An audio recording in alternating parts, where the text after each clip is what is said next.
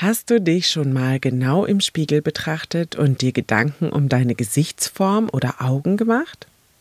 Stehst du manchmal mit verschränkten Armen im Gespräch da?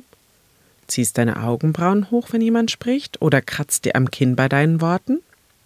Das alles und noch viel mehr kann eine Bedeutung und einen Einfluss auf deine Kommunikation haben. Sei gespannt, was man alles an deinem Körper lesen kann.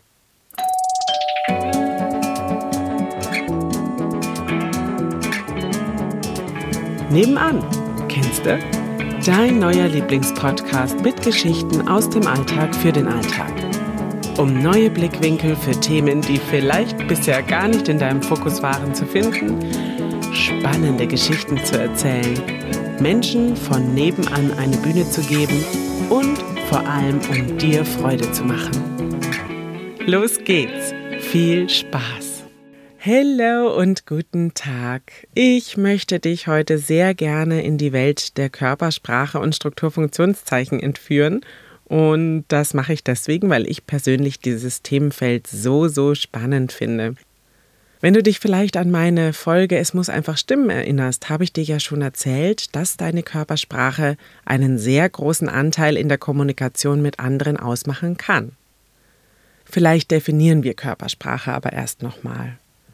Eine gängige Definition in der Psychologie ist, dass Körpersprache bewusste und unbewusste Signale der nonverbalen Kommunikation sind. Dazu gehören Gestik, Haltung, Mimik und Umgang. Demnach hat die Körpersprache Einfluss auf die Kommunikation, weil sie ja zusätzliche Informationen übermittelt. Beim Deuten von Körpersprache muss man aber auch immer kulturelle Unterschiede beachten, denn es ist nicht in jedem Land und nicht in jeder Region gleich zu bewerten. Hinzu kommen dann noch physiologische Merkmale, die auch einen Schluss auf manch Verhaltensweise und oder Charakterzug zulassen könnten. Was ich dir jetzt hier und heute erzähle, erzähle ich dir aus meiner Erfahrung, meiner Recherche und meinen Kenntnissen meiner kinesiologischen Zusatzausbildung, die ich 2009 abgeschlossen habe. Begriffe wie Face Language, Kinesik und Physiognomik sind ebenfalls gebräuchlich, wenn es darum geht, etwas Nonverbales ablesen zu wollen. Also wenn ich diese Worte gebrauche, dann ist das alles ein Themenfeld. Ich berichte dir deswegen davon, weil es mich ja schon einige Male in meinem Leben und nicht nur im beruflichen Kontext ein bisschen weitergebracht hat, da Kenntnisse zu haben, sage ich jetzt mal. Ich habe aber hier heute überhaupt keinen Anspruch auf Vollständigkeit und Allgemeingültigkeit. Ich mische auch beim Erzählen so ein bisschen das Aussehen und was diesem nachgesagt wird und was Gestik und Mimik für Aussagen zulassen können, okay? Los geht's. Die Geschichte der Personologie besagt auf jeden Fall, dass schon vor über 2000 Jahren die Chinesen Gesichts- und Körperzeichen studiert haben. Später beschäftigten sich Sokrates und seine Schüler Platon und Aristoteles mit der Beziehung zwischen dem Erscheinungsbild und dem Wesen des Menschen. Zu Beginn des 20. Jahrhunderts erforschte dann Edward Vincent Jones die Verbindung zwischen Körperstruktur und Persönlichkeit. Und in den 50er Jahren führten Robert Whiteside und William Burtis diese Forschungen fort. Und die Erkenntnisse daraus wiederum wurden später von Daniel Whiteside, Roberts Sohn, in die Kinesiologie übertragen und so hat das Ganze auch einen Weg zu mir gefunden. Heutzutage ist es tatsächlich so, dass manche Firmen hin und wieder zum Beispiel diese Kenntnis der körpersprachlichen Signale nutzen bei Beurteilungen von Bewerbern oder Versetzungen in höhere Dienstgrade. Es gibt sogar Polizeidienststellen, die Face Language bei der Befragung von Verbrechern einsetzen. Oder Therapeutinnen nutzen hin und wieder das Wissen um die Physiognomie, um Verhaltensweisen besser beurteilen zu können, Unterschiede äh, zwischen den Persönlichkeiten herauszufiltern und so dann zu einem verbesserten gegenseitigen Verständnis beizutragen. Ja? Manche Dinge bin ich mir sicher, weißt du eh. Einfach aufgrund der Tatsache, dass sie dir täglich begegnen. Und ich muss ja sagen, ich bin ja auch auf dieses Folgenthema deswegen gekommen, weil ich mich erst in dieser Woche selbst dabei beobachtet habe in Gesprächen mit mir jetzt völlig neuen Persönlichkeiten, ähm, was ich da für Körpersignale gesendet habe. Und mir sind dabei einfach ein paar Dinge aufgefallen. Also ich bin damit du es dir vorstellen kannst, zu einer komplett neuen Gruppe dazu gestoßen. Die allermeisten davon waren noch nicht miteinander bekannt. Jeder und jeder hatte also irgendwie die gleiche Voraussetzung, ja. Und ich muss sagen, ich, ja, mir fällt es leicht. Zu Beginn, da kann ich eigentlich immer so ein Icebreaker sein. Es fällt mir dann ja nicht schwer, offenen Herzens und offenen Ohres auf die Menschen zuzugehen und auch gesprächsführend erstmal zu sein. Jedoch sende ich dann auch ziemlich schnell Signale, wenn ich mich nicht mehr wohlfühle. Und so habe ich mich dabei ertappt, wie ich in einem Dialog plötzlich mit verschränkten Armen dastand und innerlich auch überlegte, ja, wie, wie kann ich jetzt aus dieser Situation fliehen? Hingegen mit einer anderen Person aus dieser Gruppe habe ich mich mit sehr offenem Blick und offener Körperhaltung kommunizieren gesehen und habe sogar die körperliche Distanz verringert, also bin näher rangerutscht sozusagen. Und wenn ich dann aber so mich von außen schaffe zu betrachten, das gelingt ja nicht immer, aber wenn ich das schaffe, dann versuche ich schon, dass ich so eine Balance zwischen diesen gegensätzlichen Verhaltensweisen herstellen kann. Also sprich, die Arme mal sinken zu lassen und den Abstand in der Gesprächssituation zu jedem gleich zu halten und so weiter. Ja, und da fragst du dich, warum tust du das überhaupt? In meinem Fall war es halt so, dass es ja eine neue Gruppe war. Und jeder, der kam, war so ein bisschen nervös, jeder brachte eine Geschichte mit und jeder hat ja auch irgendwie erstmal eine Chance verdient, ne? Und natürlich muss ich sagen, entscheiden meist schon die allerallerersten Augenblicke, ob man sich jetzt in Zukunft gut unterhalten können wird, ob man auf einer Welle schwimmt, ob man das Gegenüber sympathisch, interessant und spannend findet. Aber Faktoren wie Unsicherheit und Nervosität zum Beispiel lassen Menschen ja auch manchmal erstmal Dinge tun und sagen, die noch gar nicht so viel mit der eigentlichen Persönlichkeit zu tun haben, ja. Ja, und deswegen lohnt sich der zweite oder dritte Blick schon. Oder? Also, wenn man dann bestätigt ist im Erstgefühl, das ist ja okay, aber vielleicht kommen ja doch noch weitere Empfindungen dazu. Und deswegen will ich dir jetzt mal ein paar körperliche Signale erläutern, die uns Menschen so in diesen Schubladen denken lassen. Am Ende wahrscheinlich sogar ganz ohne das Bewusstsein, dass wir das überhaupt wollen. Aber es passiert halt. Es laufen einfach unterbewusst Programme ab, die uns steuern. Und da spielen natürlich auch Erfahrungen mit rein, die wir mit Menschen schon gesammelt haben. Und das bedeutet doch tatsächlich, finde ich, dass niemand wirklich vorurteilsfrei ist, so sehr man sich auch bemüht. Das, ist, das ist einfach so. Also gut, wir fangen mal bei unseren Armen an, weil ich da ja gerade schon angedeutet habe, wie es bei mir war. Man kann schon sagen, wenn ein Mensch mit weiten Armbewegungen agiert, steht es wahrscheinlich eher für Sicherheit. Und im Umkehrschluss deuten enge Armbewegungen auf Unsicherheit hin, ja? Oder wie in meinem Fall, wo ich mich selbst dann mit verschränkten Armen gesehen habe. Das kann jetzt durchaus auch eine abwartende Geste sein. Manchmal weiß man vielleicht auch einfach nicht, wohin mit seinen langen Extremitäten und wenn man dann keine Hosentasche zum Verstauen der Hände hat, dann vergräbt man sie halt mal am eigenen Körper, ne? Aber verschränkte Arme können natürlich auch auf Ablehnung hindeuten oder Angst signalisieren sogar. Wenn ich jetzt dann im Sitzen auch noch meinen Körper zurücklehne, während ich meine Arme so verschränkt halte, kann das auch durchaus Zweifel am Gegenüber ausdrücken. Aber wenn ich da ehrlich bin zu mir, ich mache das zum Beispiel super oft, und zwar verschränke ich die Arme tatsächlich, um meinen Bauch zu verdecken, ja, und nicht um dem Gegenüber irgendwas zu signalisieren. Also kommt schon immer auf die jeweilige Gesprächssituation an und auch wer dir da so gegenüber sitzt, finde ich jetzt, ne? Ja, oder anderes Beispiel. Stemmt jemand zum Beispiel so die Hände in die Hüfte, ja, dann handelt es sich entweder um Germany's Next Topmodel oder aber um jemanden, der ein Überlegenheitsgefühl ausdrücken will oder Imponiergehabe an den Tag legt, was vielleicht aber manchmal auch auf selber rauskommt. Nein, Quatsch. Ist nur Spaß, gell? Also, es kann zum Beispiel genauso gut ein Zeichen von Entrüstung sein. Das ist natürlich dann wieder völlig kontextabhängig und man darf natürlich nie nur diese eine Geste partiell betrachten, sondern muss das große Ganze mit einbeziehen. Das ist klar und klarer, oder? oder kennst du diese Menschen, die die Hände so in den Rücken legen? Also ich mache das auch, zum Beispiel beim Wandern oder Spazierengehen. Einerseits, weil ich nicht weiß, wohin mit meinen Armen und andererseits, weil ich es tatsächlich in dem Moment bequem finde, würde ich jetzt mal sagen. Im Gespräch kann das aber auch eine Autoritätshaltung auf der einen Seite oder eine Befangenheit auf der anderen Seite ausstrahlen. Oder eine andere Haltung, die ich von mir kenne, auf der Couch ist es so, die Hände im Nacken zu verschränken. Das empfinde ich in dem Moment total entlastend. Aber in einem beruflichen und oder privaten Gespräch wahrscheinlich eher völlig fehl am Platz, weil es tatsächlich Überheblichkeit ausstrahlen kann. Noch ein weiteres Beispiel ist, wenn jemand mit den Fingern so auf den Tisch pocht beim Sprechen. Ja, dann kann man davon ausgehen, dass dieser jemand von etwas überzeugt ist und seinem Gesagten Nachdruck verleihen möchte oder auch auf etwas bestehen will. Oder der erhobene Zeigefinger, der der Hervorhebung und besonderen Betonung des geraden Gesagten dient, aber eben auch je nach Zusammenhang eine Geste der Einschüchterung sein kann. Spannend, oder? Jetzt gehen wir mal weiter ins Gesicht. Eine runde Gesichtsform wird zum Beispiel meist emotionalen und sensiblen Menschen zugeordnet.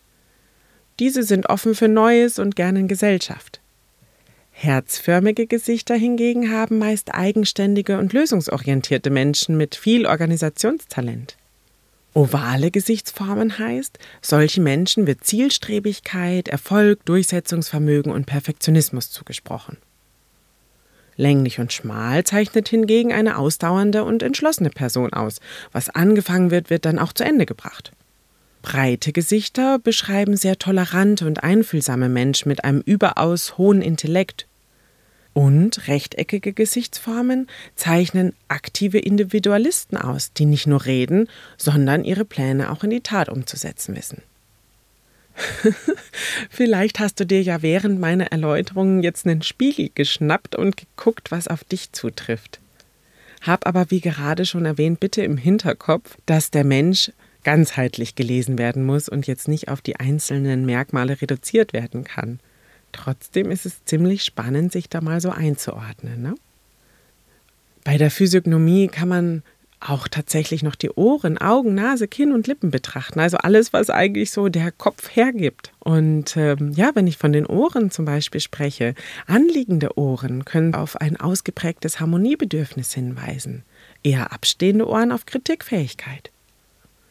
Kleinohrige Menschen stehen nicht gerne im Mittelpunkt, treten bescheiden auf und sind sehr kreativ. Hingegen Großohrer können ehrgeizige Führungspersönlichkeiten mit ausgeprägtem Selbstbewusstsein sein. Jetzt mal von der Gestik ausgehst, wenn jemand unsicher und verlegen ist, dann drückt sich das meist durch ein ans Ohr fassen aus. Hast du vielleicht schon mal bemerkt oder bei jemand anderem gesehen? Hm? Man kann aber auch die Augen genauer ansehen. Da könnte man folgende Parameter betrachten.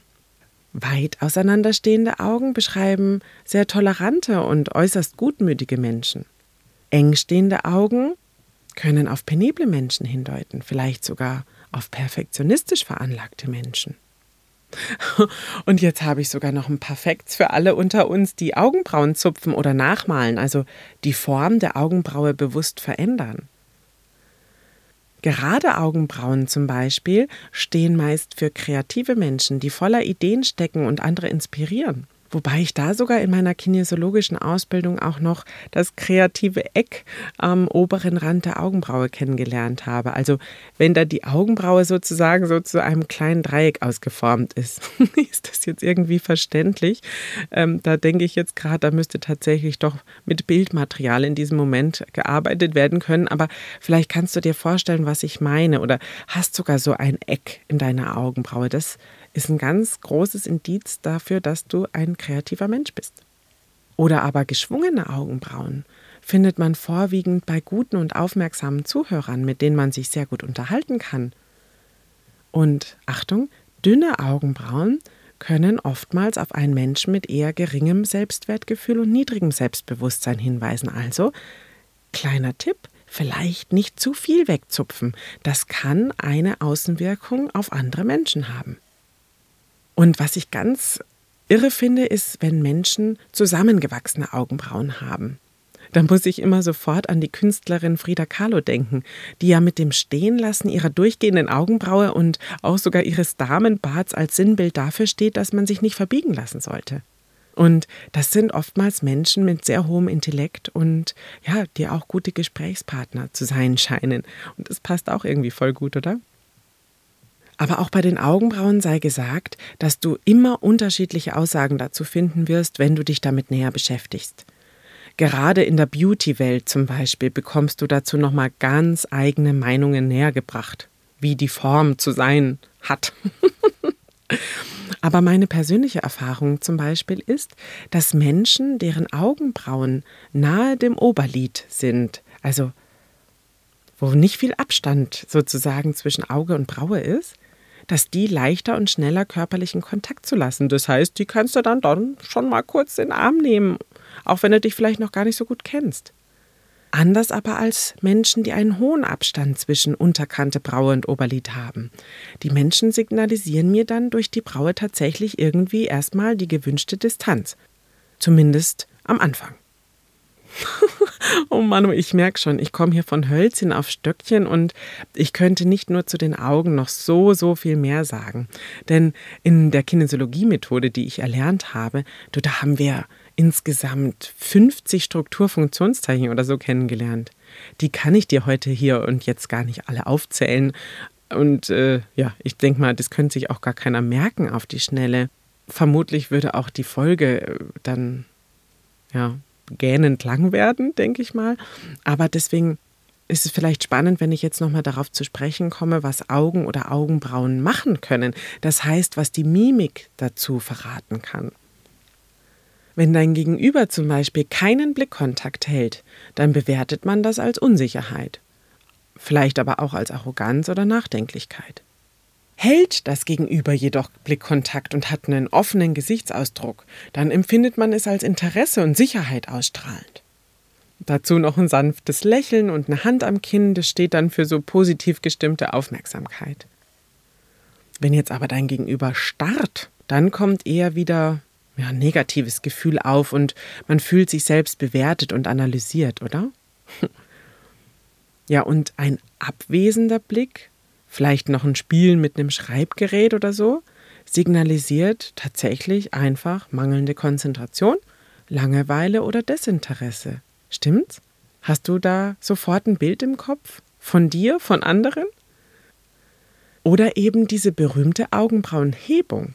Werden die Augenbrauen angehoben, kommt es zwar auch auf den Kontext an, ob man es als Erstaunen einordnet oder als Skepsis oder Arroganz.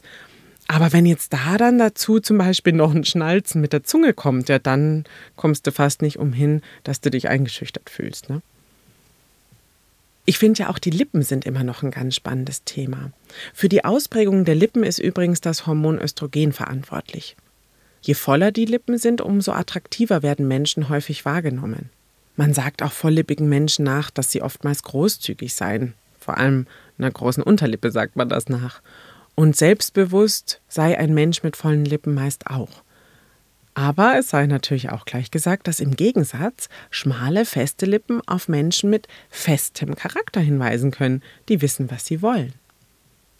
Wenn man jetzt wieder die Mimik betrachtet und jemand presst die Lippe aufeinander, während du sprichst, kannst du vermutlich von verhaltenem Zorn ausgehen oder auf Starrsinn tippen. Oder wenn jemand den Mund öffnet, dann handelt es sich entweder um Erstaunen oder du wirst gleich in deiner eigenen Rede unterbrochen werden. oder wenn der oder diejenige ganz arm dran ist und einfach unter Allergie oder Schnupfen leidet, setzt sie vielleicht auch einfach nur zum Niesen an. Also das kann natürlich auch sein. Die Nase kann man auch unter die Lupe nehmen. Ja? Da können zum Beispiel kleine spitze Nasen für Menschen mit viel Sinn für Humor stehen oder große Nasen für Antriebskraft, Ehrgeiz, starke Persönlichkeit, aber auch große selbstdarstellerische Fähigkeiten. Oder Stups- und Kartoffelnasen stecken meist voller Tatendrang und mitreißender Energie. Die Mimik verrät, reibt sich dein Gegenüber nun die Nase, beziehungsweise ist er eigentlich eher Gestik, dann denkt er wahrscheinlich nach. Genauso, wenn er oder sie die Brille hochschiebt. Oder vielleicht rutscht sie auch nur, so wie es bei mir irgendwie ständig ist. Das ist nicht unbedingt, dass ich immer nachdenke. Aber auch das Kinnreiben kann übrigens Nachdenklichkeit signalisieren, kann aber auch im Einzelfall auf Selbstgefälligkeit hindeuten. Kinn ist sowieso auch sehr spannend. Ein ausgeprägtes Kinn steht oftmals für Autorität, ist wahrscheinlich auch eher in Chefpositionen zu finden als ein schmales Kinn.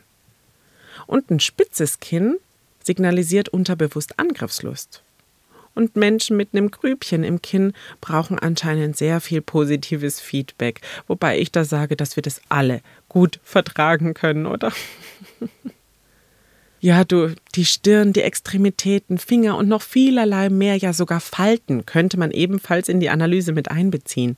Aber wie ich vorhin schon erwähnt habe, ist jede körpersprachliche Aussage mehrdeutig und muss auch immer in Verbindung mit der verbalen Aussage geprüft werden, ja? Zudem betone ich auch nochmal, dass diese Aussagen heute nicht vollständig und nicht allgemeingültig sind. Dafür ist das Thema einfach zu umfangreich und zu individuell. Aber was ich euch sagen will, es gibt wissenschaftliche Studien dazu. Nur werden die halt immer kontrovers diskutiert. Und zum Beispiel zu Zeiten des Nationalsozialismus wurde regelrecht ja die Physiognomie missbraucht. Das darf man nicht vergessen. Aber es erfreuen sich einfach heutzutage die Beobachtungen vom Mensch, vom Aussehen, von der Körpersprache immer mehr wieder ja, der Beliebtheit in der Verhaltenspsychologie und in der Kinesiologie. Und ich finde es halt spannend. Und ich hoffe, dass es dir auch ein bisschen Spaß gebracht hat heute. Und du nun dich und dein Gegenüber mit ein bisschen anderen Augen sehen kannst. Vielleicht auch dadurch mehr Verständnis aufbringen kannst und dich eventuell ein bisschen in Reflexion von Mimik und Gestik übst. Und wenn du jetzt noch mehr Fragen dazu hast oder dieses Wissen in deine Arbeit einfließen lassen möchtest, wenn du dein Sprechen mit wirkungsvollen Gesten und ansprechender Mimik unterstreichen lernen möchtest, dann packe ich dir selbstverständlich meine Kontaktdaten wie gewohnt in die Show Notes und freue mich dann auf den Austausch mit dir. Du darfst mir auch gerne bei den Streamingdiensten Kommentare hinterlassen, was vielleicht dein größtes Aha-Erlebnis aus der heutigen Folge war. Und vergiss nicht, den Podcast zu abonnieren und vergib gerne, gerne viele, viele Sternchen, wenn dir der Podcast gefällt. Ich danke dir von ganzem Herzen und wünsche dir nun alles Gute bis zum nächsten Donnerstag. Deine Vera von nebenan, kennst du? Dein Podcast mit Geschichten aus dem Alltag für den Alltag.